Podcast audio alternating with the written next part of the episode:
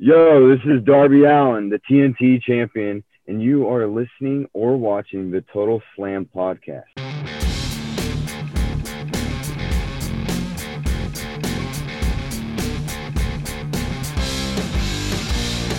אהלן וברוכים הבאים לטוטל סלאם, פודקאסט ההיאבקות של אגו טוטל. אני עדי כפיר, ואיתי כרגיל אבירן טוניס. ניסיתי להצביע עליך והצבעתי לצד השני. כן. אני כן, עדי כפיר, תמיד לי... לי- וזה אבירן לזכור. טוניס. ל- ל- לאיזה צד אני- עושה את זה? כן, אתה צריך... אה, אה, ימי הזום, ימי הזום הנוראים. ימי הזום, אה, אין מה לעשות, אנחנו, אתה יודע. We, know, we don't have nothing to do about it, למשך עוד עשרה ימים, פלוס מינוס. משהו אז, כזה. אה, כן. אבל לפחות מחזירים לנו את הכדורגל. אבל- אבל- כן, אבל זה... וזה טוב, כשאנחנו בזום קורים דברים טובים. אה, נכון, נכון, בזום קורים דברים טובים. אה, אנחנו השבוע לא בלייב, אה, רק בגלל הרעיון עם דרבי אלן, אין מה לעשות, אבל אה, אנחנו לכבוד זה, אנחנו נעשה לחיים, לכבוד האלוף אה, TNT של AEW. הופה. אה, הופה, כן, אני באתי עם ה mug דורטמונד, דורטמונדר? שלי. תשמע, זה קניתי בעיר דורטמונד, במפעל בירות של דורטמונד. זה מכ- מכובד, מכובד. אני אני חושב שצריך לבוא מתאבק מדורטמונד יום אחד. אני, הלוואי, תקשיב. From אני- דורטמונד, גרמני. אני חושב שברגע שמת סומלס פורש, זה היעד הבא שלו. איפה איפה השוער? אה, אה, אה, נו, כן. טים ויזה. וואו. לא- לא יודע, איפשהו מזריק סטרואידים, איפשהו, אני לא יודע. לא ברור. די- לא, לא, זה לא, זה לא, זה לא באמת קורה. אה, חבל האמת, כי זה יכול להיות נורא משעשע ומגניב. כן, לראות מישהו... כן. משעשע. עם ויזה. כן.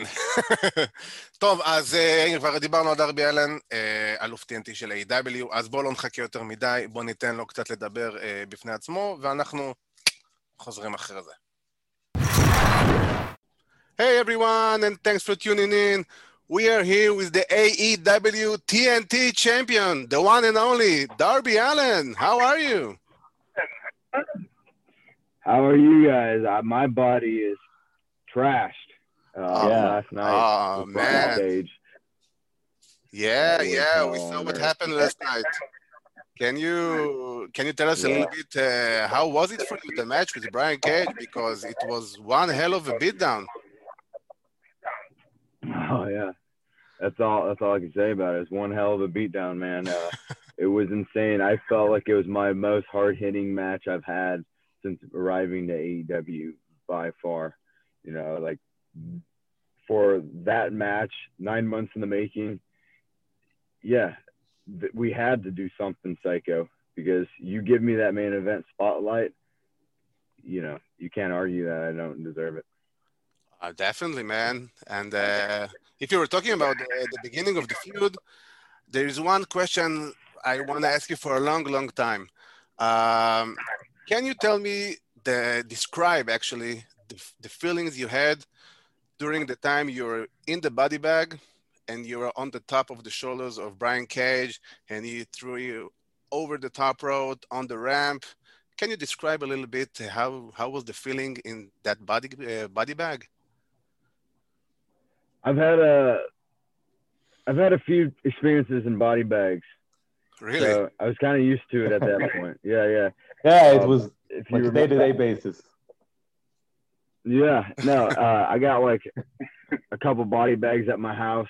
We normally just strap me into it and tie her up to the back of the car, and we I get pulled around the yard in it. Uh, but we did a thing like last year when I was feuding with Moxley, where we went to a concert and I went crowd surfing inside a body bag in the audience at the concert and stuff like Wow. that. I don't know if you guys remember that one. Yeah. That one was uh yeah we did a video we did a video of that and that was fun. But to be on Brian's shoulders, totally have no control over your bump. Um, yeah, that that was one hell of a ride, you know. But at the end of the day, I, I live for this shit, man. I, I love it. Yeah, and, and you're still the TNT champion, which is great. And By the way, you you're really the first AEW homegrown talent to be a single champion. How how do you feel about that? I it feels amazing. It's literally like when I stepped foot in AEW and I saw what they had to offer. In my mind, I felt like I was the poster child of creative freedom, of being somebody that oh you you you're gonna let me have creative control freedom. I'm going to show you everything I can do that I wouldn't be able to do elsewhere. So, um, I, you know, I feel like they realize that, you know, give me the opportunity with all the videos and even like how I put my matches together. You know, I have a lot of freedom with things. So, uh, it feels really good. It feels really good. And it feels like I definitely belong in that spot. Yeah. Yeah, you definitely do. And uh, of course, uh, the crowd loves you and but uh, on the on the past uh, past weeks, we saw you get a little bit help from uh, one of uh, one iconic wrestler uh, by the name Sting. Can you tell us a little bit more about your relationship with Sting? How did it came up, or where did it going in the future? Honestly, I don't know where it's going and how it came up is I feel like he saw something in me that is almost lost in wrestling today with the um the creative side of things. Because I know he saw like my videos or my you know all those things and you know it's just something different but I don't know where it's going but I feel like it's uh, kind of he sees a little bit little bit of himself inside of me. So, yeah. yeah. I think uh, most of the fans like came and saw you first for the first time against Cody Rhodes in that uh, 20 minute uh, tie. Did you saw that as like a career making match back then? Oh, absolutely. And I went into that match 100% with that mindset. I was so pissed off and bitter and jaded about my whole independent run because on the independents I was uh, I'm gonna say like second match card guy. You know, I'd always wrestle in the second match, and mm-hmm. and I always felt like I I would see these quote unquote main eventers on the independents, and I in my mind I was like, there's no reason I shouldn't be up there. I'm just not being taken seriously like I want to be taken. So give me the opportunity against Cody like we did at Fighter Fest, and I'm going to show everybody, just like I showed them last night, that if you give me that ball, you're never going to get it back. Yeah, you definitely uh, you definitely take the ball, took the ball, and um, can you tell us a little bit more about your relationship with Cody? Because we saw some uh, saw things about that he was the one to put the word on you to the AEW management as, uh, since the beginning of AEW. Uh, can you tell us a little bit more about your relationship with Cody and then maybe how he helped you uh, during this time? My relationship with Cody, I never really had a relationship with him on the independents. Uh, I've never really even had a full blown conversation with him on the independents.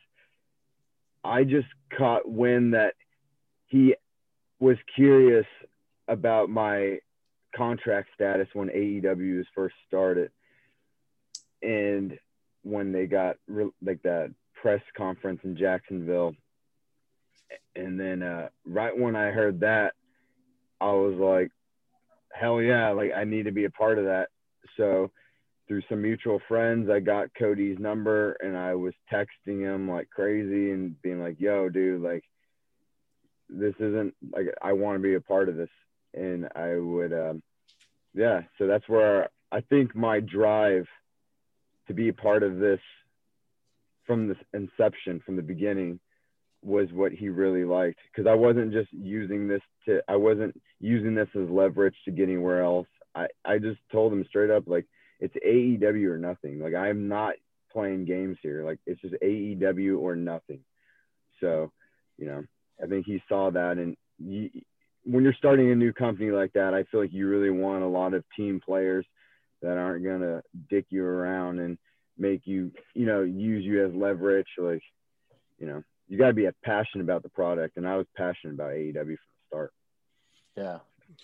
Yeah. You know, we, we I gotta take this to you know to another uh, subject. Uh, in the pa- in the last two week uh, two weeks ago, we lost a great man, uh, Brody Lee, uh, who passed away. Um, you talked really really hard about you know your relationship with him and wanted to work with him. Tell us a little bit about that. Uh, how, how, how did you see this match goes on? If you if you really wrestle Brody Lee, how how do you see this match goes on? I see it go on like the match I had with Brian Cage last night. Uh, these guys are monsters, and they need to be treated as such. That's the biggest thing that I feel is wrong with a lot of the big wrestlers is they uh, they they they they bump too easy for smaller guys, and I and I would have loved to get tossed around like a rag doll by Brody. I would have loved Yeah. it. It would have been amazing because he's like a, the truest professional. When I would, I don't even get me started. Like I really, you know, I was so hyped when he got to AEW, and I'd just be watching his matches and just like watching like just every little thing that he did, like the big boot and just going to a knee and a- adding so much like force behind it. I, I was like, damn, I just want to get my ass kicked by that guy. Can you? Uh, I'm sure um hearing about him passing away was really, really rough on you and, and the entire AEW company. Uh, can you share with us like one cool story you had with Brody, or maybe some uh, light on your relationship with Brody behind the backstage, behind the curtain? My thing that I, I would just have these like talks with him in right in front of the elevator every Really? other day. Yeah, like in the hotel, we would always kind of like bump into each other around the elevators, me and him, and then we would always talk and just talk about how we wanted to treat this as like a like a like a business and we just at the end when we're done doing our wrestling we wanted to go back like for him it was like go back to the hotel room and just like talk like to his family and be around his family.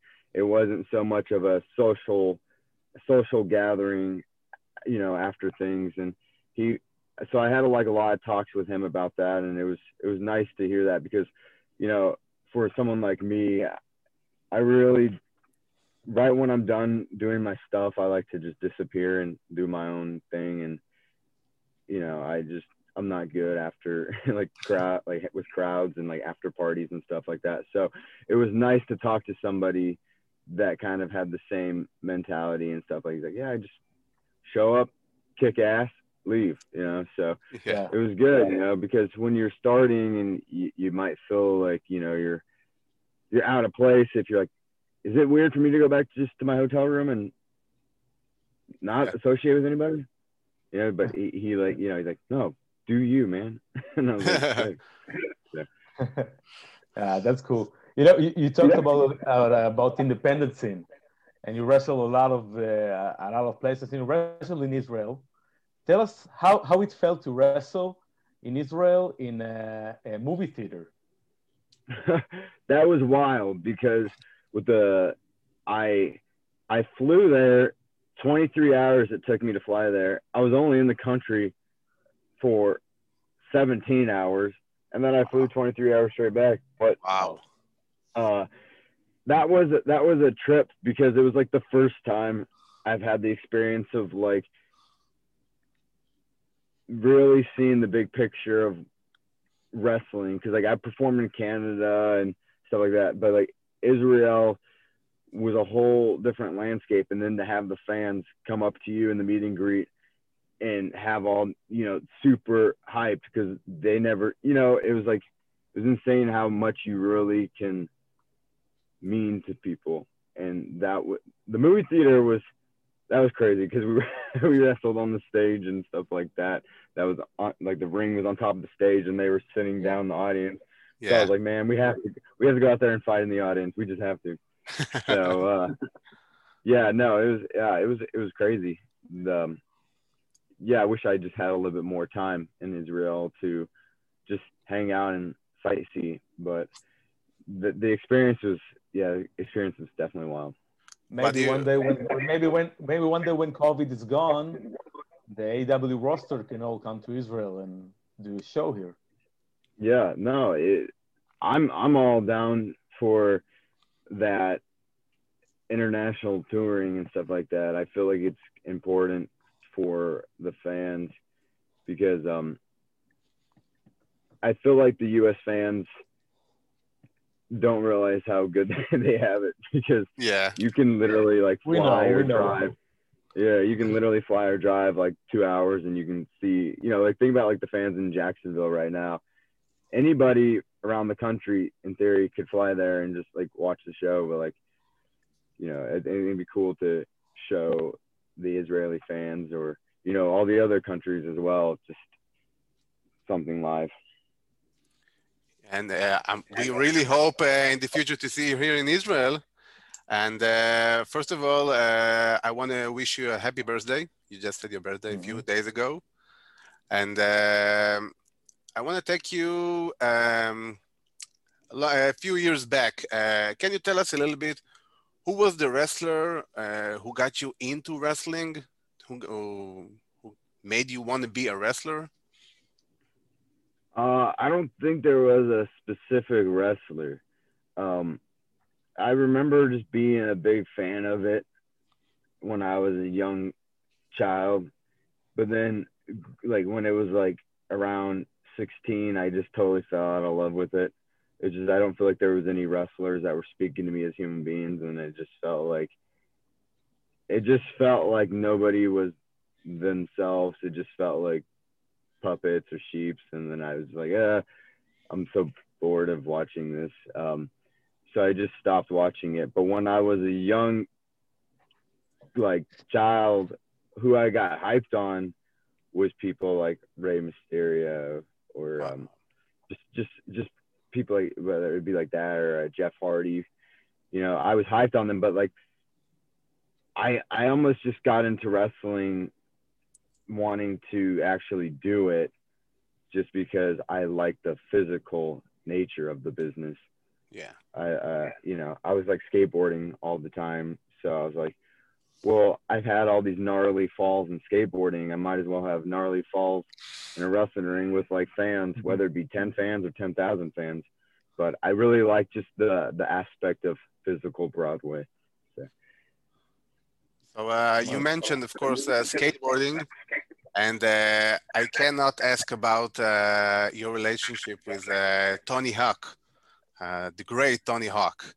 Uh, Great, yeah. yeah, Yeah. man, he's the one and only. And um, as a skater for you, uh, how was it for you to meet Tony Hawk? You know, skate with him because he's he's a, he's a living legend. Oh, he is. Yeah, that was a big deal for me because everybody that I've like met, I've done it on my own, so it felt like like super rewarding. Uh, one day I just saw that he was following me on that uh, Instagram, Really? so I like shot him. I shot him a message and I was like, "Yo, I'm gonna be in California on blah blah blah dates. Uh, you want to like meet up and film?" And he's like, "Yeah, come come by the ramp." So I I just came there and that was a that was a wild wild experience because I look up to skaters or punkers more than I look up to wrestlers. So for me to see Tony Hawk, I was like, yeah, this is validation for my hard work. Um, yeah. As weird as that sounds in, re- in wrestling, you know, you could use it to make all your other outside things happen. So I'm, you know, it was it was awesome. Yeah, Tony Hawk is the most humble, badass man. So it's cool when you run into heroes or legends like that where there's no ego. You know, it's not. You know, so I feel like the people that have the most ego are the people who have done the less shit. Yeah. So Yeah. it's cool to. It's You cool, remember? cool you to have remember? it. By the way, about skateboards, do you remember the first time you did a spot with a skateboard in the ring? Oh yeah, yeah, absolutely. Um, The you talking about the thumbtacks? Yeah, I had the thumbtacks, the jump, every everything. Whatever that- spot. That you use it, yeah, that you really Yeah, use yeah, it as yeah. a weapon. Yeah, no, because I felt in my mind I felt like skateboarding was treated like a joke in professional wrestling. So I was like, you really can't laugh when there's a like bunch of thumbtacks stuck in your back after getting jumped on by a skateboard. So, you know, so uh, I really wanted to bring the more edgy, hard hitting side of skateboarding that I knew it as growing up, just like all this crazy stuff, you know. Because to me, like I've said it before, skateboarding was way harder on my body than professional wrestling. I don't care what anybody says. I entered my first day of wrestling school and I was learning how to take bumps. And my trainer was like, "How's that feel?" Expecting me to be like, "Oh, it hurts," but I was like, "Dude, I've been falling on concrete my whole life. This ain't shit." So, yeah, skateboarding is a whole different world. Yeah, of course. And uh, maybe you know, maybe see you and Tony Hawk in AEW. Uh, maybe he can be on your side in one day. In Yeah. Trust me, I've already thought about. oh, nice. So, uh, if we were talking about the future, um, where do you see yourself in uh, five years in AEW or, or in general? I see myself as in AEW. I definitely see myself in AEW, um, just as that main event player, main eventing pay per views, having the company rely on me to sell pay per view matches, main events, and be champion, all types of champions, whether it be AEW World Champion, TNT Champion, Tag Team Champion. I know I'm not a tag team guy, but you give me the right partner and I kick ass in that. But Who do you um, think is the right partner yeah, for you? and then um, Who do you think will be the right partner for you? damn, I don't even know. Right now, I had I had I had fun chemistry with Cody and Moxley when I did team with them. Yeah. But uh, like long term tag team wrestling, I have no answer for what would be the best. But like outside of wrestling, I see myself doing it all. I I see myself doing it all. Like uh, I want to transcend and be more than just known as just the wrestler. And I'm already, you know, whether it's like skateboarding or movies, like I direct films and stuff like that. So Yeah. you know my films i want to work on those. I want to work on like stunts for movies. I want i want to do it all. I want to do fashion clothing companies. The sky's the limit. I'm an entrepreneur and i want to kick ass and everything so. So we wish you but i all the definitely see myself with aew Of course, of yeah course. aew is definitely Yeah, going to be my uh be my home so uh, first of all, we want to wish you all the best in all of your uh, uh, all your stuff. And uh, before we end the interview, do you have like um a message to the Israeli fans from Darby Allen, the TNT champion? yeah, I would say thanks for all the support and even not seeing us live whenever, but just thanks for, you know, following the whole brand. Thanks for supporting a 170 pound skateboarding kid. And so, uh, yeah, man, it's, it's, it's sick. You know, it, me- it means the world to me. And it's, it's really humbling when you go down there. And, uh, hopefully one day I will see you all very soon. We hope so as Yeah. well. Hope so.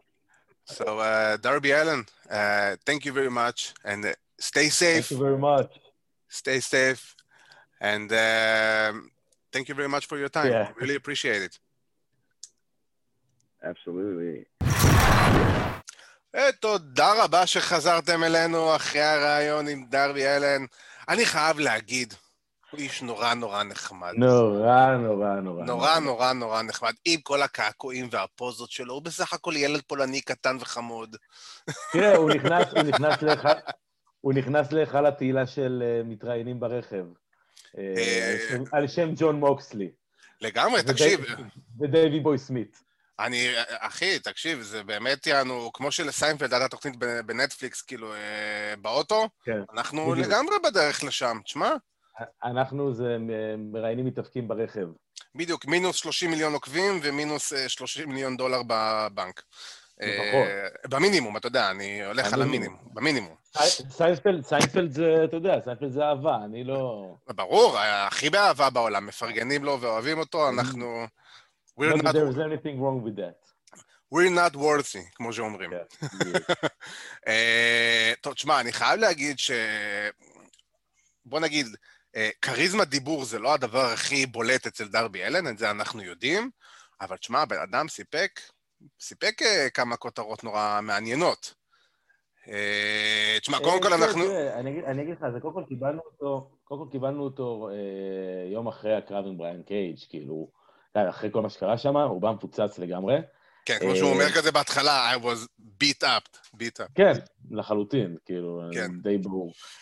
תראה, הוא אמר הרבה דברים, אני חושב שמה שתפס אותי בעיקר, ואני לא יודע, אני קצת מתלבט עם זה מהצהריים עם המחשבה הזאת. אוקיי. Okay. הרגיש לי, אני אגיד לך מה, הרגיש לי קצת כאילו, אה, יש לו איזה טיפה חוסר כבוד כלפי הביזנס, אבל, אתה יודע, מצד שני אני מסתכל על כל הדברים שהוא אמר, אה, שהוא לא, לא ראה היאבקות כשהוא היה צעיר, והוא בא רק כי באמת אה, היה בסקייטבורד וראה שזה, שהוא יכול לעשות את זה. לא, הוא אמר שהוא ראה בתור נער, אבל הוא... כן, אבל... אבל, אבל כאילו לא... ב teenage הוא לא, לא עקב. כן. זה לא, זו, לא, זו לא הייתה תמיד התשוקה שלו. נכון. ותמיד יש לי, ותמיד אני תופס, אתה יודע, את המתאבקים האלו, והם פחות, פחות מושכים בעיניי. כי אני בן אדם של התשוקה הזאת. אבל אתה יודע, כן. מצד שני אני גם מסתכל על אה, מה שאומרים הקולגות שלו, ואיך הקולגות שלו מתנהגים אליו, ואיך הקולגות שלו מתייחסים אליו, אנשים שבאמת יש להם את התשוקה הזו לעסק. Uh, ואם הוא באמת עושה את הדברים שהוא עושה, ווואלה, הוא יכול לעשות את הדברים. תשמע, אני נהניתי מהקרב שלו עם קייג', זה בקטע מטורף. קרב פנטסטי. זה היה מצוין, אבל אתה יודע, זה... ולשמוע אותו אחרי זה אומר שאין לו, לו את התשוקה, כאילו אין לו איזו תשוקה כזאת, אתה יודע, ככה אתה מרגיש מזה, זה, זה, זה כאילו עושה את כל הדברים שהוא עושה קצת מוזרים. אני, אני חושב ש... אני לא יודע...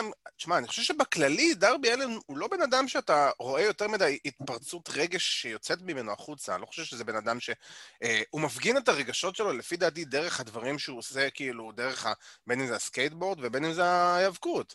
אה, אני כן רואה אותו מאוד מאוד אוהב את העסק הזה, אני חושב שהוא... אני חושב שהוא, אולי הוא לא גדל בתור אהבה לעסק הזה, אני חושב שהוא למד לאהוב את העסק הזה.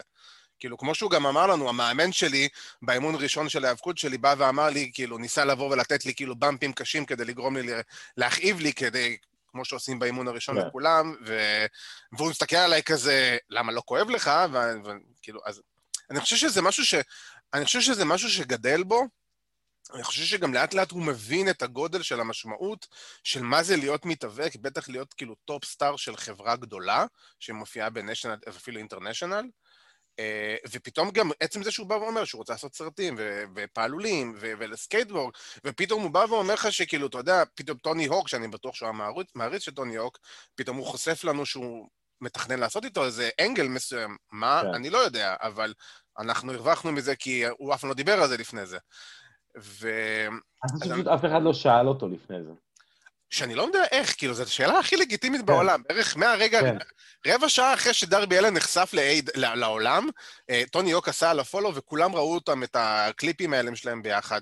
אני דבר ראשון שרציתי לשאול, ראיתי את זה, אוקיי, איך אתה מקשר את טוני יוק לזה?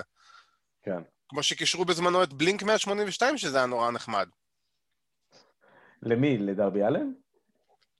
אה, לא, סליחה, זה היה עם ג'וי ג'נלה בכלל, נכון, נכון, נכון. ג'נלה. כן, כן, ג'נלה, אבל אתה... אותו, קישרו עם uh, סטיבו מג'קס. נכון, נכון. הכי, מתבקש בעולם שהם יעשו איזה משהו. סטיבו בא ועושה איזה באמפ. הוא היה ב... לא, לא, לא, לא, כן, כן, היה לו קטע עם אומאגה. נורא, נוראי, ממליץ לכל מי ששומע אותנו עכשיו לראות את, את סטיבו מדבר על הדבר הזה. כן, פשוט, נכון. הם, פשוט לא מכרו, הם פשוט לא מכרו לאומאגה, ואומאגה התעצבן, הם לא, כן. הם לא הבינו בכלל מה קורה. נכון, נכון, נכון, אני זוכר, הם לא, לא הבינו בכלל, הוא הרביץ להם ממש, כאילו, אחרי זה, כן, כן, במהלך ה... לא, הם פשוט לא נשכבו, הם כל הזמן קמו. כן. אה, אבל בכל מקרה, תשמע, אני חושב שדרבי אלן, אה, אני כן רואה אותו, אני חייב להעריך את האהבה שלו ל-AW, כמו שהוא אמר, שהוא סיפר שהוא אמר לקודי, זה או AW או כלום מבחינתי, אז אתה אומר לעצמך, אוקיי, מגניב. וזה שהוא בכלל ההום גרון צ'מפיון הראשון של A.W. אה, וכל זה, זה, זה, זה כיף לראות את זה, זה מגניב. ללא ספק אחד מהטופ שלוש-ארבע מתאבקים ש-AW בונים עליהם לחמש-עשר שנים הבאות, בוודאות. ותשמע, בוא נראה, אני, אני, אני מאוד מקווה שהמערכת יחסים הזאת עם סטינג, שגם הוא בעצמו נראה לי לא ידע בכלל מה קורה, שזה מגניב מאוד בעיניי. אני מאוד מקווה שסטינג לאט לאט יגרום לו לצאת מה, מה, אתה יודע, מהקליפה שלו, מהקליפה המאוד קשוחה והקשה הזאת שסוגר כן. את עצמו. אה, כמו שג'ף הארדי עשה עם השנים, שבהתחלה הוא היה מאוד, אה, אתה יודע, מאוד כזה שקט, אבל ביטא את עצמו אני, דרך המהלכים. אני, אני יכול להגיד שאני, אגב, לגבי סטינג, אני, אני, אני אגלוש טיפה לסביבת דיינמייט. כן, כן, כן, אנחנו נשים את המעבר אני מוכן, הזה. אני, אני, אני, מוכן, אני מוכן כבר לראות את סטינג עושה משהו שהוא לא, כאילו, גם מה שהוא עשה בדיינמייט האחרון, אבל משהו שהוא לא להציל את דרבי אלן ולהבריח את טים טאז. כן. אני אשמח כבר... למשהו שונה. כן, זה משהו שחייב קצת, כאילו, אוקיי, כבר הבנו את הקטע שהוא בא לעזרתו של דרבי אלן וכל הדברים האלה. אוקיי, בוא נראה מה, לאן זה מוביל. לטאג טים מאץ', ל... לא יודע, לקרב אחד על אחד, ושסטינג וטז בפינה. אני לא יודע, משהו, אבל צריך איכשהו קצת לקדם את זה הלאה, כי זה כבר חודש, אחד כן. לאחד אותו הדבר. כאילו... חודש שזה, שזה שוכב במקום, ואתה יודע, זה... הקרב של קייג' ו... ודרבי היה ברוטלי ובאמת... התעללות, התעללות בבובת סמרטוטים. זה ההתעללות, אה, קצת חלוק לגבי ה finish ביני לבין עצמי, אתה יודע, מצד אחד זה סבבה וזה, וזה אתה יודע, עדיין הוציא את קייג' אה, יחסית בסדר, מצד שני, אתה יודע, אם אתה רוצה לתת לדרבי את הניצחון, תן לו לנצח. כן, כן, בדיוק, תן לו. תשמע, גם זה היה נראה שדרבי יותר... גם ב finish שהם נוחתים, זה נראה שדרבי חטף יותר את המכה מאשר קייג'. אז אה, אתה יודע, זה לא נראה כל כך אה, מי יודע מה. אה, אבל מצד שני, גם אני, אני מסכים איתך, תן לו, לת, תן לו את, לפחות את ה big spot הזה את ה, של ה finish, שאולי הוא חטף מכות כל הקרב, אבל הוא הצליח להתעלות ולהוציא את המכת סיום שלו ולתת איזה מכה מטורפת כזאת שגמרה את קייג', כאילו, כן. ולא משהו מהחבלים כזה, שזה, לא שכחתי את השם של איך זה נקרא, נו. אתה יודע. לא משנה, כן, לא... אה, אבל כן, היה בסך הכל, אה, הקרב היה מעולה. וחייב להגיד שבאמת אה, דרבי אלן הרוויח את ה main event spot שלו בכבוד, וגם עמד בזה, גם בריין קייג' עמד, זו פעם ראשונה שבאמת רואים מבריין קייג' משהו, וצריך לראות יותר מזה, כי זה חתיכת מתאבק. אה, אני חייב להגיד גם שבכללי גם היה לנו את כל הקטע של Dynamite, היה בסך הכל עוד תוכנית טובה. FTR ו Jurassic Express, היה אחלה של קרב. כן, לגמרי. אה, I dig that, מה שנקרא, אתה יודע. יש הרבה שאומרים אה, מרקו סטאנט, אתה יודע, זה קצת מזכיר אה, קני אומגה נגד ילדה בת תשע ביפן, בזמנו, נגד אה, בובת אה, לא יודע מה. כן. כן, מה זה קצת הזכיר? כן, אנחנו צריכים לקבל את זה שמרקו סטאנט הוא מתאבק, הוא מתאבק שהוא קטן, הוא מתאבק שהוא נמוך, הוא מתאבק ש... וואלה, הוא יכול לעשות אחלה דברים, ואני חושב ש-FTR התאימו את עצמם בצורה מושלמת לדבר הזה. זה שמבחינת כל ההתנהגות שלהם, מבחינת כל ההתנהלות שלהם בקרב וכל ההתנהלות מול מרקוסטן, הייתה מעולה. אני מבסוט מזה שג'אנגל בול קיבל את השיר החדש. כן, שהם קנו את הטרזן בוי, איך שזה נקרא. לגמרי, וזה פשוט... קנה את הזכויות של זה, טוני כאן, זה גאוני. כן. זה, זה, זה מצוין. עכשיו, תשמע, בוא, גם מרקוסטן, עם כל הכבוד עם זה שהוא איש קטן, זה, זה, זה לאורך כל ההיסטוריה של ענף ההיאבקות קיים אה, אנשים קטנים. מה, לא היה לנו את, אה, את איך קוראים לו? את אה, הורנסווגל כמובן. אבל היה כן, אבל, בר... אבל לא ברמה כזו.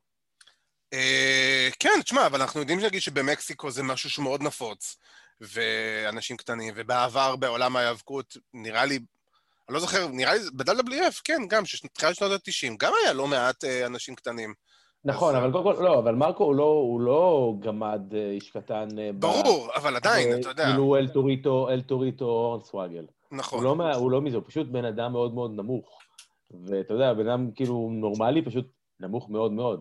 כן, וגם גמדים, אתה יודע, התאבקו מול גמדים כל השנים האלו, חייבים, אתה יודע, אם כבר הזכרנו רגע גמדים, אז הקרב ה-WeeLC של אה, אל טוריטו והורנסוואגל. נכון. בעיניי קרב הגמדים הטוב בהיסטוריה. מה, טוריטו מדהים היה. כן, לא, זה קרב הגמדים הכי טוב בהיסטוריה, זה קרב נהדר בעיניי שאני יכול לראות אלף פעם. וואי, אני זוכר את ה-19 דוינקים שהיו. כן. מרקו סטאנט לא שייך לעולם הזה. כן, אבל... מרקוסטר שייך לעולם הרי מיסטיריוס, ואתה יודע, חבר'ה קטנים מהסוג הזה, הוא פשוט קטן ורזה בצורה מאוד בולטת לעין. כן. קל לשחק עם זה, והוא לוקח במפים מטורפים, וזה טוב. בדיוק, זה מאוד... אה, תחשוב, נגיד, אתה, אם אתה זוכר את הקרב בכורה של לנס ארצ'ר ב-AW, זה היה נגדו, וזה היה בול מתאים למה שארצ'ר אה, היה צריך, לקרב כן. בכורה. וורקר קטן שיכול לקחת לך bump ים בכל, ה, בכל האזור ולהוציא את הבחור הגדול שלך super over. בדיוק. מי, מי לא רוצה כזה ב roster? נכון, והוא, ואומרים שהוא גם סך הכל ממש סבבה, ומאוד אוהבים אותו שם, ו... אני בטוח. ואם אני לא טועה כבר, הוא גם כמה שנים טובות אה, היה בסצנת indies, אז אה, סך הכל זה... אני ממש הייתי סבבה עם זה, זה היה נראה טוב, זה גם בוצע טוב, ובאמת שאפו לכל המתאבקים, ל-FTR וגם לג'אנגל בוי. Mm-hmm. אה, אני חייב להגיד שהקטע שה, של אה, ברית בייקר שם עם קודי רודס וכל זה, ההתחלה לפחות, עזוב, עד הקטע שקודי הגיע וכל זה, רק הקטע של ההתחלה של רבל ו... ובייקר, ברית בייקר, שהם עשו את כל ה... כביכול את ה opener, תשמע, כן. פתח אותי מצחוק. כאילו, ה... זה היה נחמד, זה היה מוזר, זה הרגיש לי... ואני לא סובל, ואני לא סובל כאילו את ה talk shows בהיאבקות, לא סובל את זה. אין לי בעיה עם talk shows בהיאבקות, אני דווקא מאוד אוהב, אבל זה איפה שהוא הרגיש לי אה, נורא cringy בחלק מהמקרים. כן. כאילו זה, זה לא היה אורגני. ועוד יותר לא אורגני, אה, כשנכנסה אה, גברת, אה, לא זוכר את שמה בכלל. ג'ייד אה, קרג'יל? כן, פרומו השנה לשנת 2020. כאילו, אה, לא, זה, זה לא עובד לי, אני, אני לא מצליח להבין איפה זה הולך. אבל אני אגיד לך גם עוד יותר, זה גם עוד יותר לא היה נראה טוב שבאה רד ולווט שמגיעה לה לפופיק, ואמורה כאילו, אתה יודע, כביכול לאיים עליה. עכשיו, רד ולווט היא אחלה מתאבקת, ויש לה עוד הרבה הרבה מה לצבור, וכאילו ללמוד, אבל בוא, זאת לא... זה... אני, לא רוצה, אני לא רוצה להישמע גזען, אבל כשרד ולווט הגיע, אני כזה הסתכלתי על זה ואמרתי, ברנדי, נראה, ברנדי נראית שונה. לא, איך קוראים לזה? אולי זה ההיריון? אני חושב ש... אני מבין למה הם רצו לתת לה את זה, כי כאילו עכשיו היא מה Nightmare Family ו- וכל זה, אבל זה היה מקום לתת פה למישהי אחרת, להיות מישהי שלפחות בגודל תהיה טיפה הגיונית מול ג'ייד קרג'יל, אה, ולא מישהי שמגיעה לה בלחץ לחזה. אני לא עוקב אחרי ה Nightmare Family. אה, אני, אני, אני מוצא את ה... כאילו, ה Nightmare Family בעיניי זה, זה, זה, זה משהו כל כך מסתורי, אני לא רואה, זה, אני לא רואה שום דבר בזה, אני לא רואה אה, שזה עוזר לקודי באיזה דרך מסוימת. קודי הוא, הוא, הוא, קודי הוא הכוכב. ברור, אבל זה, זה כל המטרה. זה כמו שנגיד יש לך, העניין, זה סוג של stable, פשוט הוא לא קלאסי. הוא, הוא כמו... הוא לא קיים. הוא כמו, הוא... כן, זה, זה כמו קבוצת אימון בעצם סביב קודי, זה משהו שעושים מאוד מזכיר את עולם ה-MMA, שאתה יודע, שבא לך קבוצה עם מאמן וכמה בדיוק. כאילו אה, לוחמים מסביב. זה המטרה של קודי. קודי הרי אנחנו יודעים שכל הזמן מאוד אוהב את הקטע של ה sports based, ומאוד רוצה שזה יהיה מאוד ספורטיבי ודומה לעולם הספורט, אז אה, זה מאוד כמו קבוצה. וכמו קבוצת MMA, קבוצת אה, אימון כזאת, ופחות כמו stable קלאסי שאנחנו מכירים בעולם ה... אני, אני מבין באמת את כל העניין הזה של הקבוצה, ואתה יודע, וארן אנדרסון בתור מאמן ראשי, או whatever, מה שתגיד. כן, כן. אה, עם, אה, עם קרטון של מהלכי פוטבול, מסתיר את מה שהוא אומר, זה... כן. אם, אם, אם במהלך קרב הוא יעשה את האלה, את כל השטויות האלה של הבייסבול, כן. גאוני, גאוני. התחיל לצעק קודים לקווטרבק שלו. כמו 14, אומה, אומה. בדיוק, אתה יודע, כל מיני שטויות כאלה, זה יכול להיות גדול, זה יכול להיות גדול. זה יכול להיות מטריד מאוד. אני ממש אצחק אם זה יקרה, בוא נגיד ככה. אתה אה, מבין, אז יש קבוצה, אוקיי, סבבה, אז קודי הוא מה? קודי הוא הקפטן, הוא הכוכב? הוא הכוכב, הוא ה... תשמע, לפי איך שאני רואה את זה, הרי הוא הכוכב הראשי, אה, יש לך את ארן בתור המאמן, יש לך את דסטין ואת קיוטי מרשל. שהם כביכול ה tag team של הקבוצה, אבל לא באמת, כי הם אה, לא באמת אמורים להיות משמעותיים במשהו. לא, לא באמת tag team, מתי פעם אחרונה היה להם קרב tag team בטלוויזיה? נראה לי לפני שבועיים, משהו כזה. היה להם לא קרב... לא ב Dark, לא ב Dark. לא ב Dark, אני מדבר ב Dynamite. היה... מה, היה להם את הקרב... היה להם את הקרב... יחידים, היה להם אולי קרב נגד בוטשר ובלייד לפני איזה חודש ומשהו לפחות. נכון, אני אומר, הם לא, הם לא משמעותיים, הם לא tag team שאתה עכשיו תראה אותו רץ על אליפות זוגות או משהו כזה. זה בעיקר נועד שזה יהיה קבוצה סביב קודי, להפוך אותו לכוכב, ויש לך את רד ולווט ואת הבחור, נראה לי לי ג'ונסון קוראים לו, אבל אני לא סוגר, הבחור עם הקוקו, שגם מגיע עם דסטין אה, אתה יודע, עם החליפה וזה, שזה בעיקר להרים אותם ולתת להם קצת לצבור ניסיון. בוא, דסטין וקיוטי מרשל עם האקדמיית היאבקות, כל אחד מהם, והמטרה היא של דסטין וקיוטי זה בעיקר לאמן מתאבקים חדשים, אבל רד ולווט ולי ג'ונסון נכנסו שם ל... לכל המיקס הזה עם ה Nightmare Family, הם לא משמעותיים, אבל הם לומדים בזה שהם עומדים ליד ארן אנדרסון ודסטין, וקיוטי, אני לא מחשיב אותו איזה veteran, אבל קודי, ואתה יודע, וכל ה... מקורבים לצלחת, נקרא לזה ככה. לא יודע, לא מתחבר. אני אגיד לך לא, מה אני כן מתחבר. אני אגיד לך אבל מה אני כן מתחבר. אני מאוד התחברתי למירו, וכל הסיפור עם צ'אק טיילור. נהדר. אה, זה היה נהדר. אני חושב שהרגע שבו מירו, אתה יודע, flip the switch, מה שנקרא, ונכנס ל Machka mode. תקשיב, שהוא, שהוא גם בכניסה, אבל באמצע הקרב שהוא צורח, אתה יודע, שהוא משתגע, שהוא pumped up כן. כזה, יואו, הוא נראה משוגע, אחי, אני לא רוצה להתקרב אליו בכלל. רוסב, רוסב pumped up זה, זה מירו pumped up, רוסב או whatever.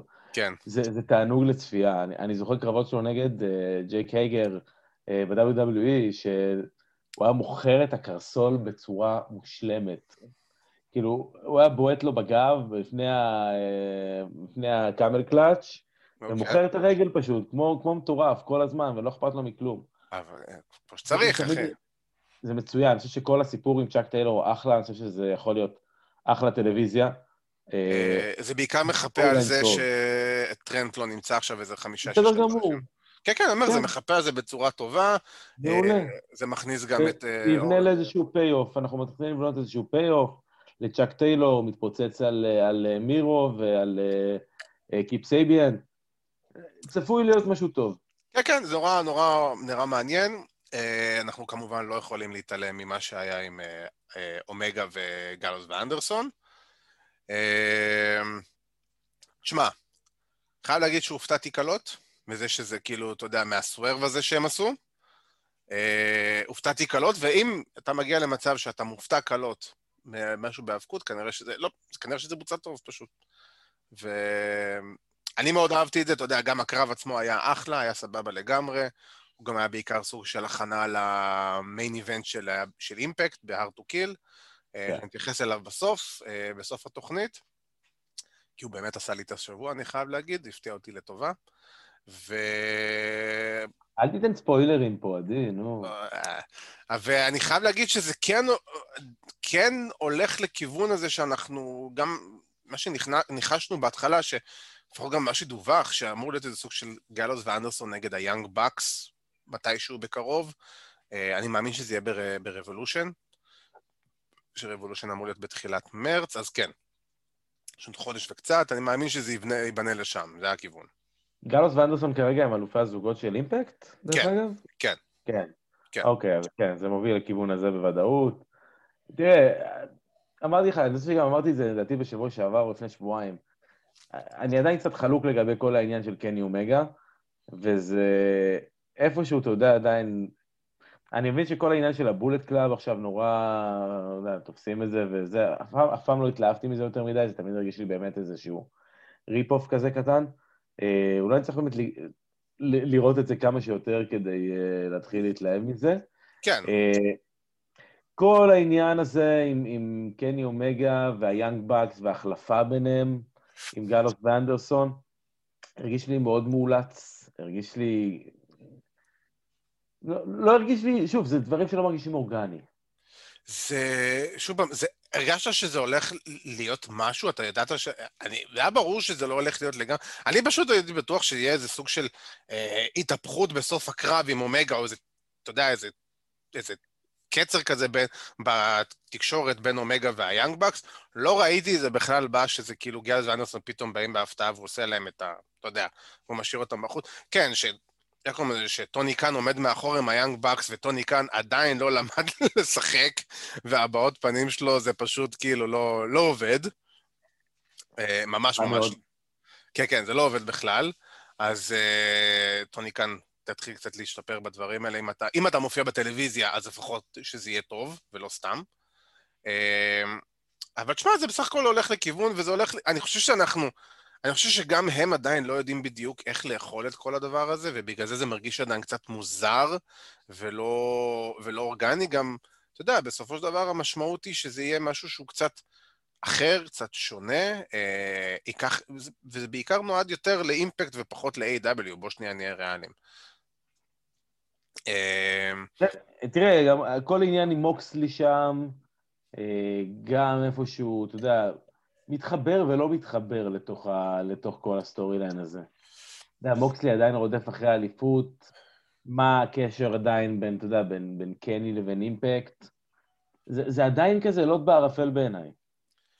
אמ, אני אגיד לך, אני אדבר על זה קצת בסוף, כי זה באמת קשר קשור לאירוע של Impact, מה שהיה ב-hard to kill, אבל בגדול, זה כמו שאמרנו בהתחלה, זה, זה סוג של בלט קולקטור, זה סוג של ריק פלר אה, מודל 2021. אה, אתה יודע, יותר נכון, אפילו לא ריק פלר, אלוף ה-NWA מודל 2021. כן, זה פחות מרגיש לי את זה. כי זה, אני מסכים, אבל כי זה, כי זה רק בהתחלה.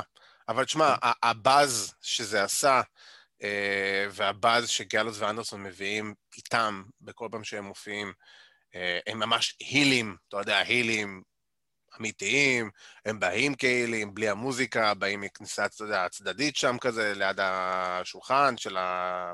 של הפעמון, וכל זה. בסך הכל אני די אהבתי את זה, הקרב היה ממש ממש סבבה.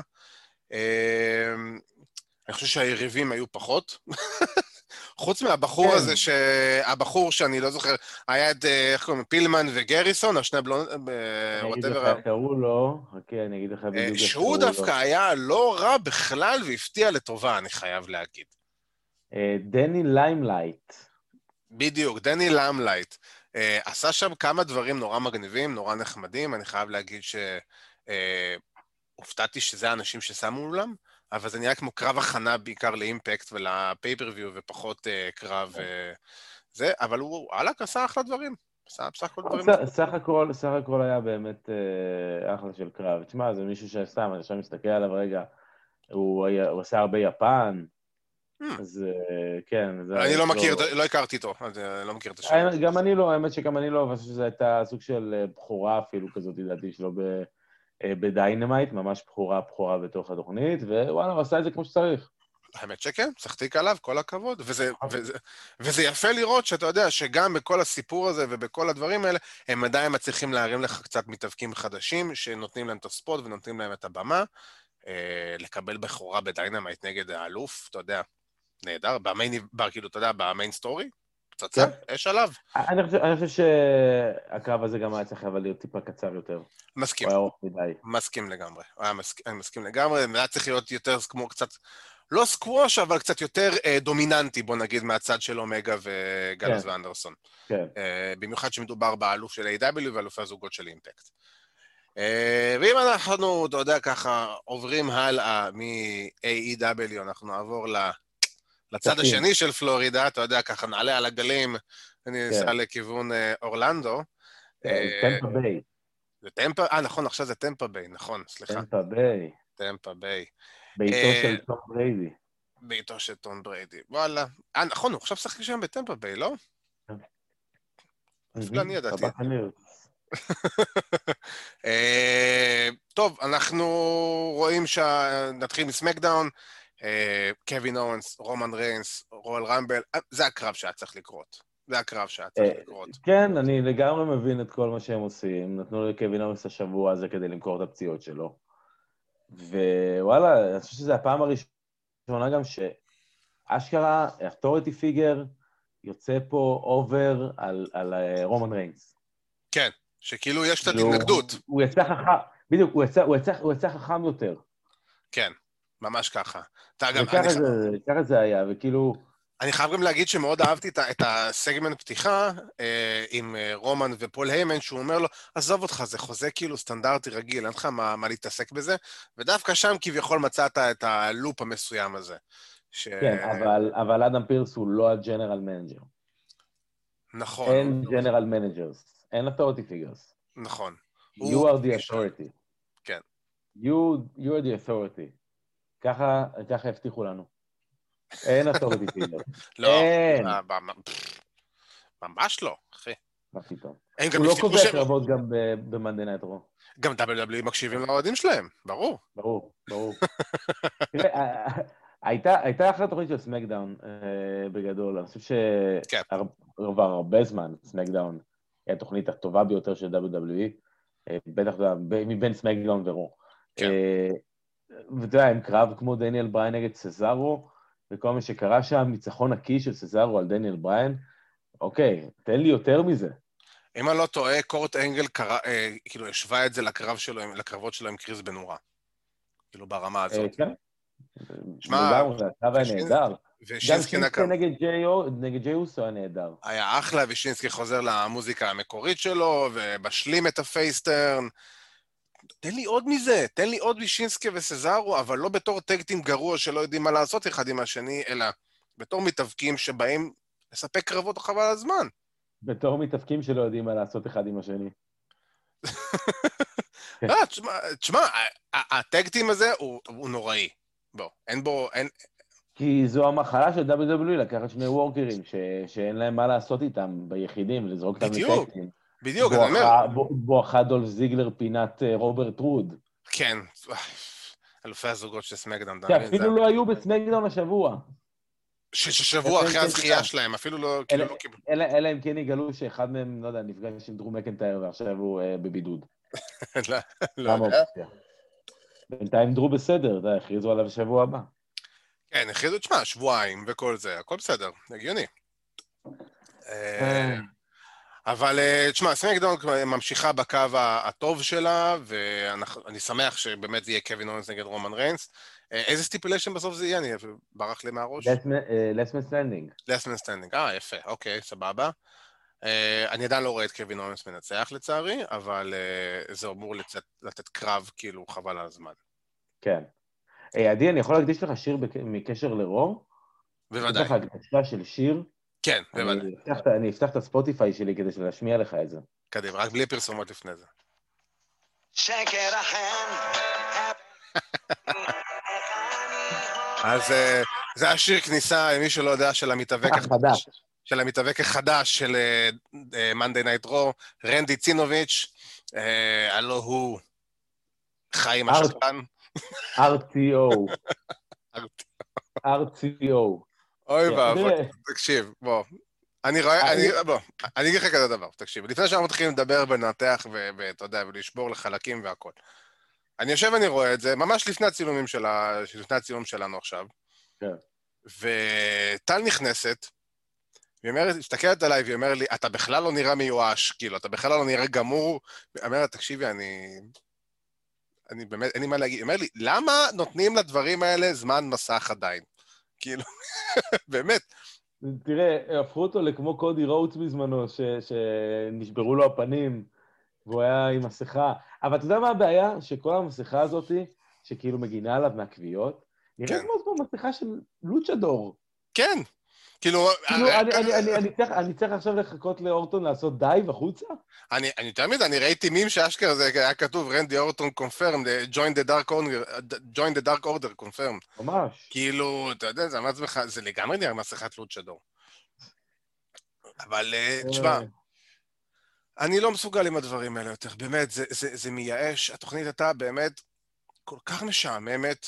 אני מוציא, ואמרנו את זה גם לפני התוכנית, אה, אני בוא, בוא מוציא את נדבר, בוא, בוא, בוא, בוא נדבר על זה פשוט.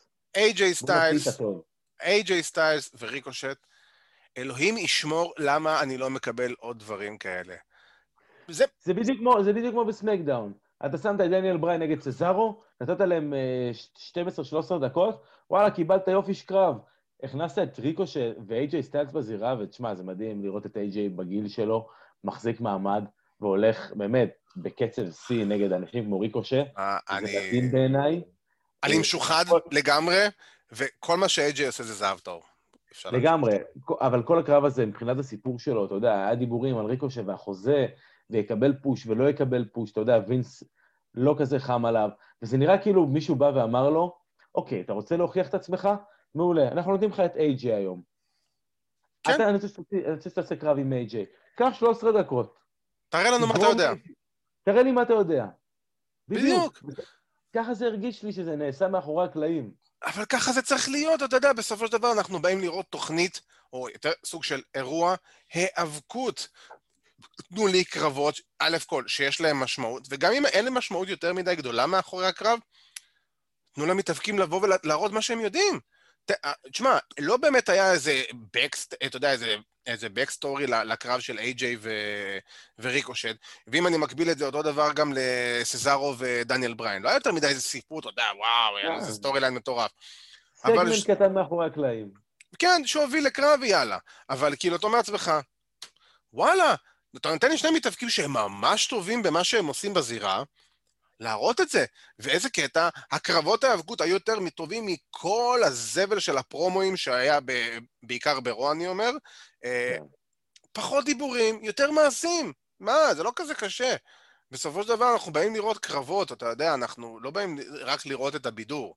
אנחנו באים גם לראות את, ה- את האתלטיות ואת הדברים האלה. ותשמע, ה spot סיום של ה finish, איי-ג'יי וריקושט, מהלך השנה, אנחנו לא סגרנו את ינואר 21, ואנחנו במהלך השנה, לא ראיתי דבר כזה בחיים שלי.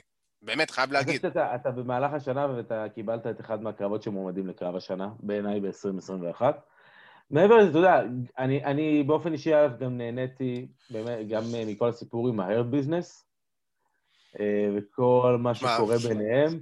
אה, אתה יודע, קצת עייפתי מלראות טק טימס רבים בינם לבין עצמם, אנחנו רואים את זה פשוט כל שבוע עם כל טק טים ב-WWE, ואני דופק על השולחן, כי, כי זה...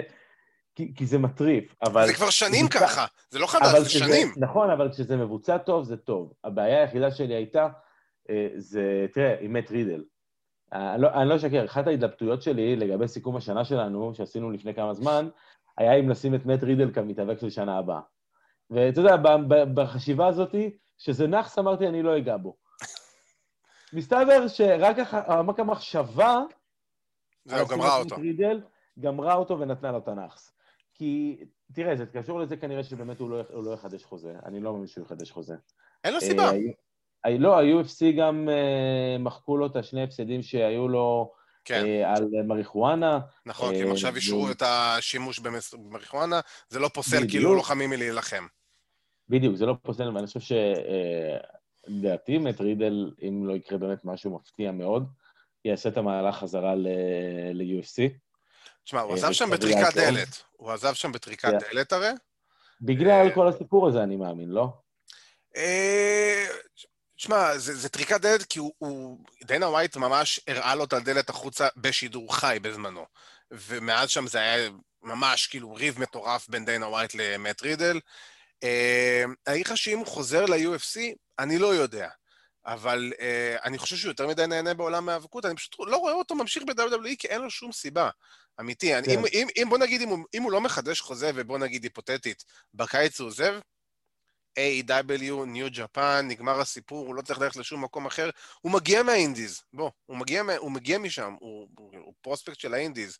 אז אם אתה שם אותו היום, ב, ב, סתם דוגמה, ב-A.W, הוא לא צריך לדבר על תוספות של פיצה, או לשחק אותה כאילו בובי לשלי דרך לו על הרגל, שזה היה נוראי, וואו. כי ראו בוודאות שהוא לא דרך לו על הרגל. וואו, איזה, איזה עבודת צילום נוראית. נו, כן, מה הבעיה להרים את המצלמה שלוש מילימטר למעלה, שלא יראו את הכפות רגליים? כאילו, זה basic. אמ, זה היה נורא, אתה יודע מה? וגם אם הוא דרך לו על הכף רגל, אתה יודע, שמישהו דורך לך על הכף רגל, הוא דורך לך בעיקר על האצבעות. מה היה חבוש? לרידל? הקרסול? כן. אתה מבין? לא, הוא גם, אם אני לא טועה, הוא- כביכול דרך לו על רגל ימין והוא בכלל תפס את רגל שמאל בקטע. עוד יותר גרוע. עזוב, הכ- הכל היה שם דפוק, באמת. רוב נוראי. הסגמנטים מאחורי הקלעים, רוב הסגמנטים מאחורי הקלעים ברוע היו פשוט אה, אה, כתובים וערוכים ונראים נורא. תשמע, אני בכלל לא מתחיל לדבר על כל סאגת אלכסה ואסקה. תקשיב, בוא, אה, אם פתחנו את זה, בוא נפתח את זה עד הסוף עכשיו, כי אני רציתי לדבר על זה. תשמע, אני, אני חייב להגיד שקודם כל, אני, אני אתייחס בקצרה לאסקה. אה, החזירו אותה להיות הטמבלית שהייתה לפני ההילטרן עם קיירי סיין וכל הציוות הזה. זה מביך, זה נוראי, ואתה יודע מה? בעיקר זה מביש. זה מביש אותה כי היא fucking מתאבקת מדהימה. כמו שאמרנו מקודם, תן לאסקה להתאבק יותר בזירה ופחות לק- פחות לקשקש על המיקרופון, היא תהיה אחד הדברים הכי טובים שיש לך בתוכנית. אבל כאילו, זה, זה, נראה, זה נראה נוראי. ואלכסה בליס, ובאמת, כל הקטע של ה playground, וה Fiend, והזה, די, זה, זה, זה, זה לא מוביל לשום מקום. אני, אמיתי, אני לא מעוניין לראות לא את אלכסה ככה. רגע, רגע, זה, מה זה זה לא מוביל לשום מקום? לא, זה אני כאילו, זה... אסביר, לך בדיוק, אני אסביר לך בדיוק לאן זה מוביל. נו, זה מוביל לזה שאלכסה בליס תיקח את התואר מאסקה, ותפסיד אותו לשרלוט פלר ברסמניה. אם זה לא היה ברור לך לשנייה אחת. יכול מאוד להיות, אני, אני לא אתפלא, אני לא אתפלא בכלל, אבל שוב פעם, כל מה שקורה עכשיו עם אלכסה, זה לא מעניין, זה נראה נוראי. אה, מה, עשו לה טיפה את החושך הזה, והיא חוזרת עם השפתון והחולצה הזאת, וכל, כאילו, אני אמור להרגיש מאוים על ידי הדבר הזה? או מישהו אמור לא, להרגיש מאוים? תראה, על זה, ש... זה שזה נעשה בזמן הפסקת פרסומות, אתה יודע, אנחנו רואים את זה שזה קופץ, שהשידור כזה נקטע. אם זה נעשה בהפסקת פרסומות והיה איזה, לא יודע, חמש דקות, מילא. כן, כן, היה הפסקת פרסומות, היה הפסקת פרסומות. היה הפסקת פרסומות, כן. מה שבאמת מעצבן אותי, זה השימוש המוגזם שלהם ב pre-tape. בלצלם בדיוק. pre-tape, בדיוק. ו... כי זה גורם לי כבר, אתה יודע, זה, זה מזלזל לי באינטליגנציה. כן, אין בעיה, אני יכול להבין אחי, שזה אתה אחי, עושה כולם הכל. מזלזל באינטליגנציה בכלל. לא, נכון, אבל זה במיוחד. זה במיוחד. זה כאילו לעשות לי, בסוף, ממש, סוף התוכנית, הרגע באמת הכי, הכי חזק של התוכנית, הקליפנגר, מה שיחזיק אותי לשבוע הבא, ובדיוק פה הם, הם דופקים לי את זה. נכון, כי הם, הם, הם, אמיתי, אני לא יודע מה קורה שם מאחורי הקלעים, אבל מישהו שם איבד את הכיוון לגמרי, אני חייב להגיד את זה, וזה לא רק וינס, אני מדבר בכללי שם כל מה שקורה. כאילו, כי אנחנו יודעים שווינס נותן את המילה האחרונה, אבל בכללי כל ה storyline נוראים, לקחת אלכסה לעשות אותה, את הדמות הזאת, היא אחת המתאבקות הכי טובות בשנים האחרונות שהיו ל-WWE, לקחת אותה לדמות מיותרת של... אני אעצור אותך, אין, אין, לדעתי אין אין לי בעיה עם הדמות הזאת. הדמות אני הזאת- לא, לא אוהב, לא. לא, לא יש לי בעיה עם איך שמשתמשים בזה ואיך שגרמו לאסקה להיראות. כי אסקה נראתה כמו ילדה קטנה אה, אה, שלא הבינה שהיא נמצאת בעולם ההיאבקות. כמו מעריצה, והיא גם אמרה את זה, אני מעריצה אותך. ויותר מזה, ויותר מזה, אתה יודע, אסקה מוכרת לאלקסה כמו מטורפת, אלקסה לא מוכרת כלום, כי היא ב Fiend הזה, ב Fiend mode. כן. כן. זה לא נראה טוב עם רולינס בזמנו, וזה לא נראה טוב עם אסקה, ו- וצריך למצוא דרך, דרך להפוך את זה. זה- אסקה נראתה רע מאוד ב main event הזה. נכון, אני אומר, וזה בדיוק, זאת הבעיה היום.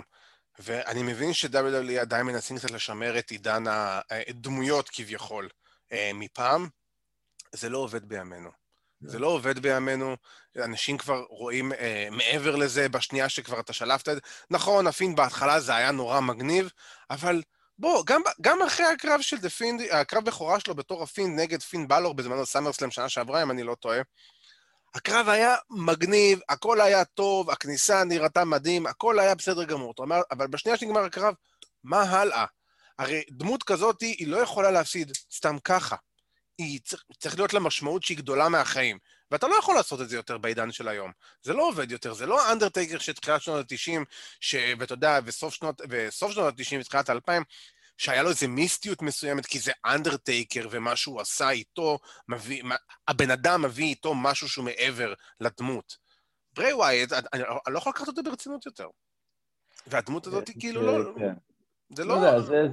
זה, משהו, אתה יודע, קשה לראות, קשה לראות, אנחנו צריכים לראות ולראות מה יהיה עם ברי ווייט עכשיו שהוא יחזור. אז אני שואל אותך שאלה, אני שואל אותך שאלה. אוקיי, הוא חוזר, אמרו שכנראה יהיה איזה סוג של שינוי מסוים. אז מה, שינוי דמות פעם שלישית תוך שנה וחצי? שנתיים? אולי, אתה יודע, אולי זה טרנד חדש. אולי זה ה shit שלו.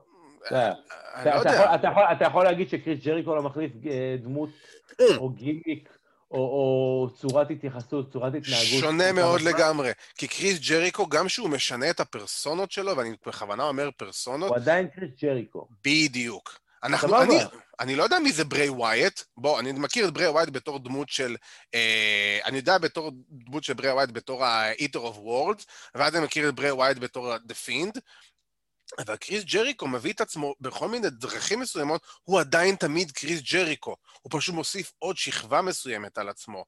ה Fiend זה דמות חדשה לגמרי מברי ווייט, ממראי ווייט שהיה לפני זה. כן, אבל אני חושב, ש... אני חושב שאפשר לבוא ולקחת את זה ולהסתכל על זה משני הכיוונים. להמציא את עצמך, אתה יכול לעשות גם כקריס ג'ריקו וגם כברי ווייט. וככה ככה אני רואה את זה, אתה יודע. הדמות, הדמויות האלו, אין מה לעשות, הדמויות האלו הן דמויות קצרות מועד. נכון, בדיוק. בעידן של היום, בעידן של. היום זה לא עובד. אתה צריך להיות יותר אנושי ופחות גימיקי. אתה צריך להיות צעד אחד לפני. נכון, בדיוק. ואתה צריך גם להיות כאילו, אתה צריך להיות בוא, אנושי. אני, אני, יותר אנושיות, יותר אה, ריאליסטי, פחות, אתה יודע, דמות שהיא גדולה מהעולם הזה, והיא אה, השטן, או whatever מה שזה לא אמור להיות, ויש לה את כל ה playground. כאילו, הם לא מצליחים לשמר על הדמויות האלה לטווח רחוק, טווח ארוך יותר נכון, ו- וזה חבל, וזה אומר לעצמך, אני לא יודע כבר, כאילו, אני מת על ברי ווייט, אחד המתאבקים שאני הכי אוהב, וזה עוד אחד מהמתאבקים היום שבאמת אין לי שום ציפייה שיקרה איתו משהו טוב אה, מעבר למה שהיה, לצערי הרב, אני אומר את זה. לא רואה אותו חוזר להיות משהו טוב, אני חושב שאני בגדול נהנה מאלקסה במצב הזה. לא נהנה מזה. זה לא, זה לא, זה לא מבדר... אתה יודע, יכול להיות שיבוא פתאום דמות חדשה, יכול- יכול להיות שעכשיו יבוא דמות חדשה וואו ידליק את כולם. אתה לא יכול לדעת מה יהיה. הלוואי. אבל אני יכול להגיד באמת, אגב, לגבי באמת אלכסה בליס, אה, לגבי, לגבי אה, אלכסה בליס, נכון לעכשיו, היא בעיניי, גם שהיא לא עשתה כלום, מחזיקה את ה division של הנשים ב-WWE, בטח ב Monday Night Raw, כי הדיוויזיה הזאת כרגע נמצאת במצב שהאלופה, שהאלופה שלה נמצאת. וזה לא טוב. בדיוק. אה, באמת, הדבר היחידי שבאמת טוב בדיוויזיה הזאת, ואני איפשהו נהנה, זה לראות את שיינה בייזלר במשך כל שבוע בשבוע, את דיינה ברוק ומנדי רוז. כן, זה, זה אלו ההנאות הקטנות שלי בחיים. מגיע להם. תשמע, בוא, ואני אומר את זה בקטע שמגיע להם, כי שיינה בייזלר היא fucking כוכבת. יש לה הכל. אה, היא לא בדיוק כוכבת, אני חושב שהיא רחוקה עדיין מלהיות כוכבת, אני יכול להבין היא- מה וינס פתאום לא ראה בה. היא צריכה להראות לה- יותר אנושיות. נכון, אבל אם, תת... אישיות. אבל אם תיתן לה את ההזדמנות להראות את האנושיות, היא תדע לתת, כמו שהיא עשתה ב-NXT. נאיה ג'קס. כל הסיפור עם נאיה ג'קס זה נטו אישיות, ואני מת על, מת על העניינים שלהם, למרות שהם, אתה יודע, למרות שהם כבר עדיין לא אלופות, וזה עדיין חוזר, אה, זה עדיין לא איבד את השטיק של זה. אני נהנה לדברים, מהדברים הקטנים שהם עדיין, שהן עושות בינן לבין עצמן, אני די נהנה מזה. אה, זה בסדר בעיניי, אתה יודע, אה, אין לי בעיה, כל עוד זה משהו שאמור לעזור לשיינה בייזלר down the road, אין לי בעיה עם זה. אבל יותר הייתי רוצה לראות אותה, אתה יודע, בתור אה, משהו שמזכיר קצת את מה שהיא הייתה ב-NXT, שהיא הייתה יותר הדמות הדומיננטית, החזקה, אה, הזאתי שקשה לנצח אותה, הזאתי שאם, שכאילו, שתקרא לך את הצורה, כאילו, אם רק תעז לבוא ולהגיד לה מילה לא במקום. כי זאת מי שהיא בגדול, אתה יודע. אני חושב, ש... אני חושב שהיא עדיין עושה את זה. אה, אתה לא רואה את זה. אתה רואה את זה... כן, אבל אתה רואה את זה בעבודה שלה מול מנדי למשל. הייתה לה שליטה כמעט מוחלטת בקרב. ומתי שהיא רק רצתה, היא לקחה את השליטה הזאת. כן. והיא שלטה, היא שלטה בכל המהלכים, היא שלטה בכל המעברים. מנדי לא הצליחה להכניס יותר מדי אופנס ברמה, ש... ברמה הטכנית, ולא ברמת הברול. ופה זה, ופה זה היה חכם, ופה זה לשחק על היכולות שלה. נכון, אני אומר, מבחינת היכולות זה בסדר, אבל אנחנו מדברים מבחינת עכשיו על, על הקרקטר, על האופי שלה, שב-NXT היא הייתה זהב טהור, היא הייתה כאילו bad ass motherfucker, ופה אתה נכון. אומר, וכאילו, אבל אם, אבל, אם, אבל אם אתה לא יכול לעשות את זה עם התואר, היא גם יכולה להיות בכללי, אתה יודע, היא כזאתי. היא כזאתי, תשמע, היא כזאתי, היא, בסופו של דבר, היא, היא בן אדם ש, שהאופי שלו הוא מאוד badass, היא לא, כאילו, זה מי שהיא. היא לא חייבת את התואר כדי להצדיק את הבדסיות שלה. היא גם יכולה להפסיד מדי פעם, וזה בסדר גמור, אבל עדיין, בסופו של דבר, היא מישהי שאתה לא תרצה להתעסק איתו ביום נתון. אה, אני- אני אגיד לך משהו ש-WWE מחפשים פה. WWE מחפשים מישהי שתוכל, שאתה תוכל לשים אותה ב roster, בטח ב division-יית הנשים, שבה המתאבקות, אתה יודע, הן הן ב top תקופה מסוימת, ואז לאט לאט הן ב midcard, הן מתערבבות בתוך הסלט של ה midcard עד שקוטפים אותן לתוך ה main event. כן. אז פה, אתה, שיינה בייזר צריכה להראות שהיא יכולה לחיות בתוך ביצת, ביצת ה midcard הזה. כן, אבל גם. פה, בשביל זה היא צריכה דמות, בשביל זה היא צריכה פרומואים, בשביל זה היא צריכה נכון, להראות שהיא גם entertainer, ולא רק ה fighter הזה. כי נכון. אתה יודע, אני, אני לא, זה שהיא תיתן פרומואים על זה שהיא badass והיא badass וסבבה, זה ברור, זה ידוע לכולם. אני רוצה שהיא תצחיק אותי עכשיו. אני רוצה לראות, אם אני ה-WWE, אני רוצה עכשיו לראות שאני יכול להחזיק אותה ב roster שלי ולשלוף אותה לכל סגמנט שאני רק אצטרך, והיא תעשה את העבודה. אה, כן, אני לא בטוח שהיא הבן אדם הזה. זה העניין. למה לא? אני- למה לא? אני אומר, אני לא חושב בטוח. אני אומר, היא אני לא יכולה בטוח. לעשות גם את זה וגם את זה. לא יודע, אני לא, לא רואה אותה יותר המצחיקנית, אה, חייב להגיד, אבל גם את זה, גם את זה אפשר לעשות. אם היא יודעת לעשות את זה ספציפית, וואלה, לא יודע. זה כבר תלוי בה, ואתה יודע, אה, אני חייב להגיד שאני ברמה אישית לא הייתי רוצה לראות אותה עושה לי כל מיני אה, בדיחות. ואני מבין אותה מהכיוון מחשבה שלהם, אה, מבחינת... לא, זה, לא, זה, לא, זה לא בדיחות כמו מאט רידל. לא, לא, ברור, אבל אני מבין כן. אותם שהם רוצים שהיא תהיה אנטרטיינרית. אני אישית פחות אוהב את הדברים האלה, אני, אם... את הבחורה, בוא ניתן לה... אני פשוט מאוד אהבתי את הדמות שלה שהייתה ב-NXT, אני חושב שהיא הייתה נהדרת שם, ועשתה עבודה פנטסטית.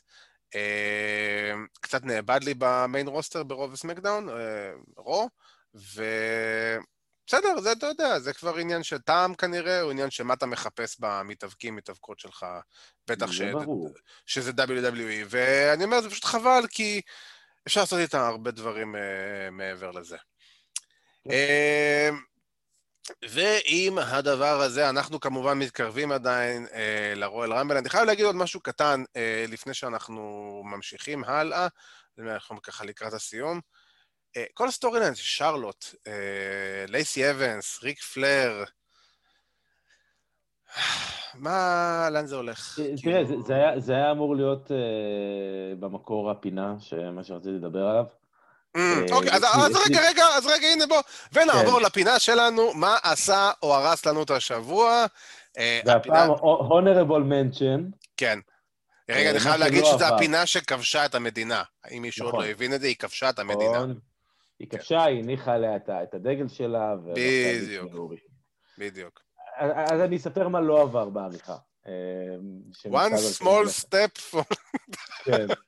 מה, מה, מה לא עבר בעריכה של, ה, אה, של הפינה היום, וזה בעצם כל הסיפור עם ריק פלר, כי נורא נורא מכעיס אותי לראות היום, בימינו, במצב מגפה של קורונה שמשתוללת בארצות הברית, שמשתוללת ב-WWE, שהאלוף של ה-WWE נדבק בקורונה, אתם לוקחים את fucking Ric Flair, שהוא בן 70 whatever, 72, בשביל storyline של רומן עם לייסי אבנס, בשביל זה אתם מביאים אותו ומסכנים את החיים שלו?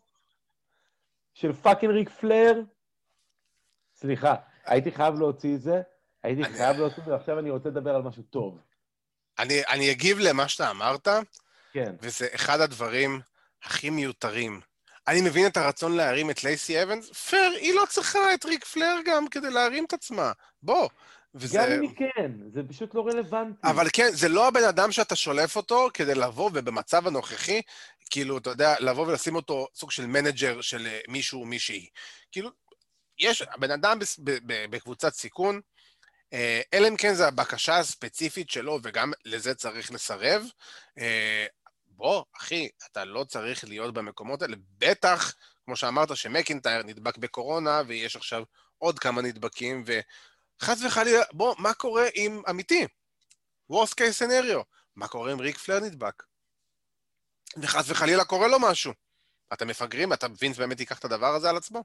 זה, זה כל כך מכעיס אותי לראות את זה. זה באמת- זה. זלזול. זה, זה, זה מרגיש כאילו, אנחנו יודעים את זה, אבל זה יותר מדי שימוש במתאבקים ובאנשים ככלים על אה, לוח של משחק, ופחות אנושיות והבנה של, אוקיי, יש פאקינג מגפה שהיא מסתובבת בחוץ, זה לא קורה כל שני וחמישי.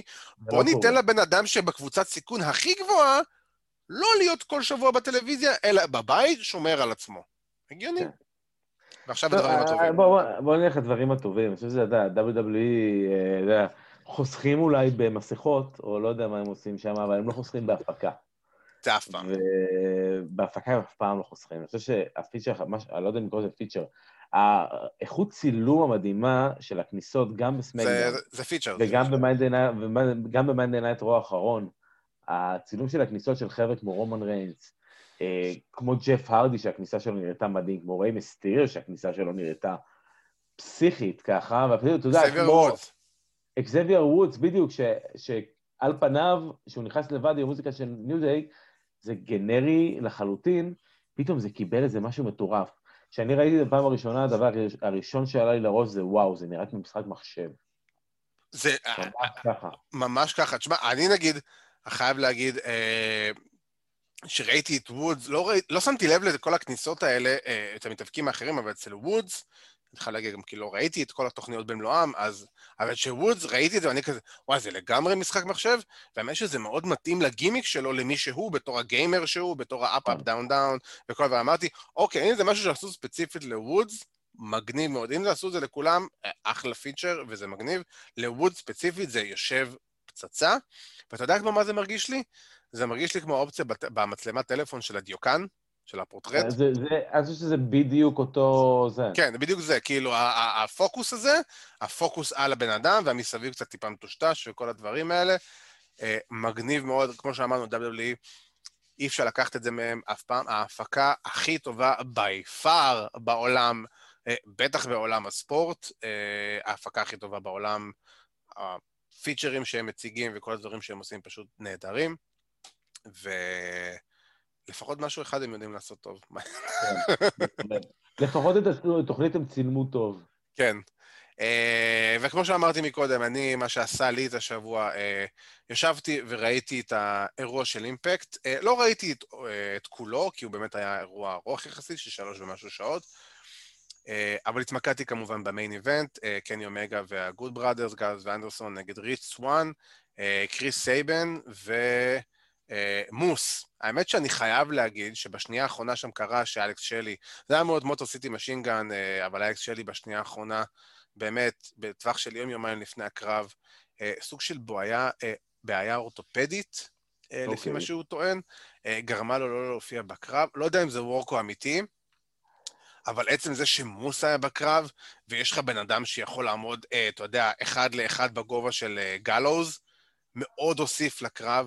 הקרב היה פנטסטי, ראית קרב שלוש על שלוש אה, נהדר, אבל גם יותר, אבל מעבר לקרב עצמו שהוא היה טוב, ואני ממליץ למי שיכול אה, ללכת לראות את זה, ראית את היחס, כמו שאמרנו מקודם, שמתייחסים לקני אומגה אה, בתור ה belt collector, בתור ה... כמו ה-NWA champion של פעם, ממש הרגשת את זה בשידור, אתה שומע? קודם כל, Impact בכללי סיפקו אחלה אירוע, אה, צוות שידור חדש של מאט סטרייקר ו D'Lo Brown, אחלה צוות שידור, אני חייב להגיד. אה, מאט סטרייקר, אני לא יודע אם יצא לך לשמוע אותו לאחרונה, אה, משדר. אני מאוד אוהב את השידור שלו, הוא עושה את זה מאוד מאוד ספורטיבי. הוא עושה את זה אחרת מאיך שהוא שידר ב-WWE? לגמרי, הוא עושה את זה הרבה יותר בצורת Lucha Underground ופחות אה, WWE. אה, שדרן, האמת, אני חייב להגיד, אחד השדרנים, אם אתה זוכר אותו גם ב-MLW קצת, שהוא היה אחד השדרנים היותר טובים שיש היום, הוא נותן לך להרגיש כאילו אתה באירוע ספורט live, ולא בתור תוכנית טלוויזיה מופקת, כאילו זה. מבוימת, נקרא לזה ככה.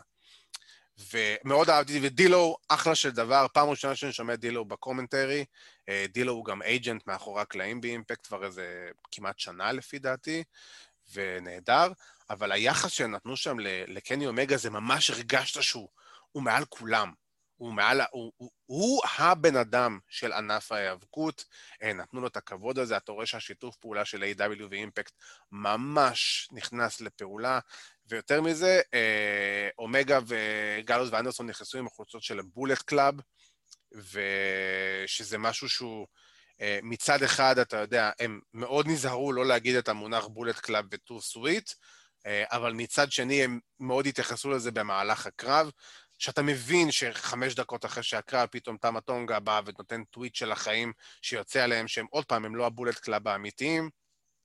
אתה מבין שזה הולך לכיוון הזה של AEW Impact New Japan, כי אנחנו יודעים גם שגאלוס ואנדרסון רוצים, רוצים את החיבור הזה מ-New Japan, אה, ויש עוד כמה מתאבקים שגם AEW וכל זה, זה משהו שאמור ליצור איזה סוג של משולש כזה בין AEW Impact ו-New Japan.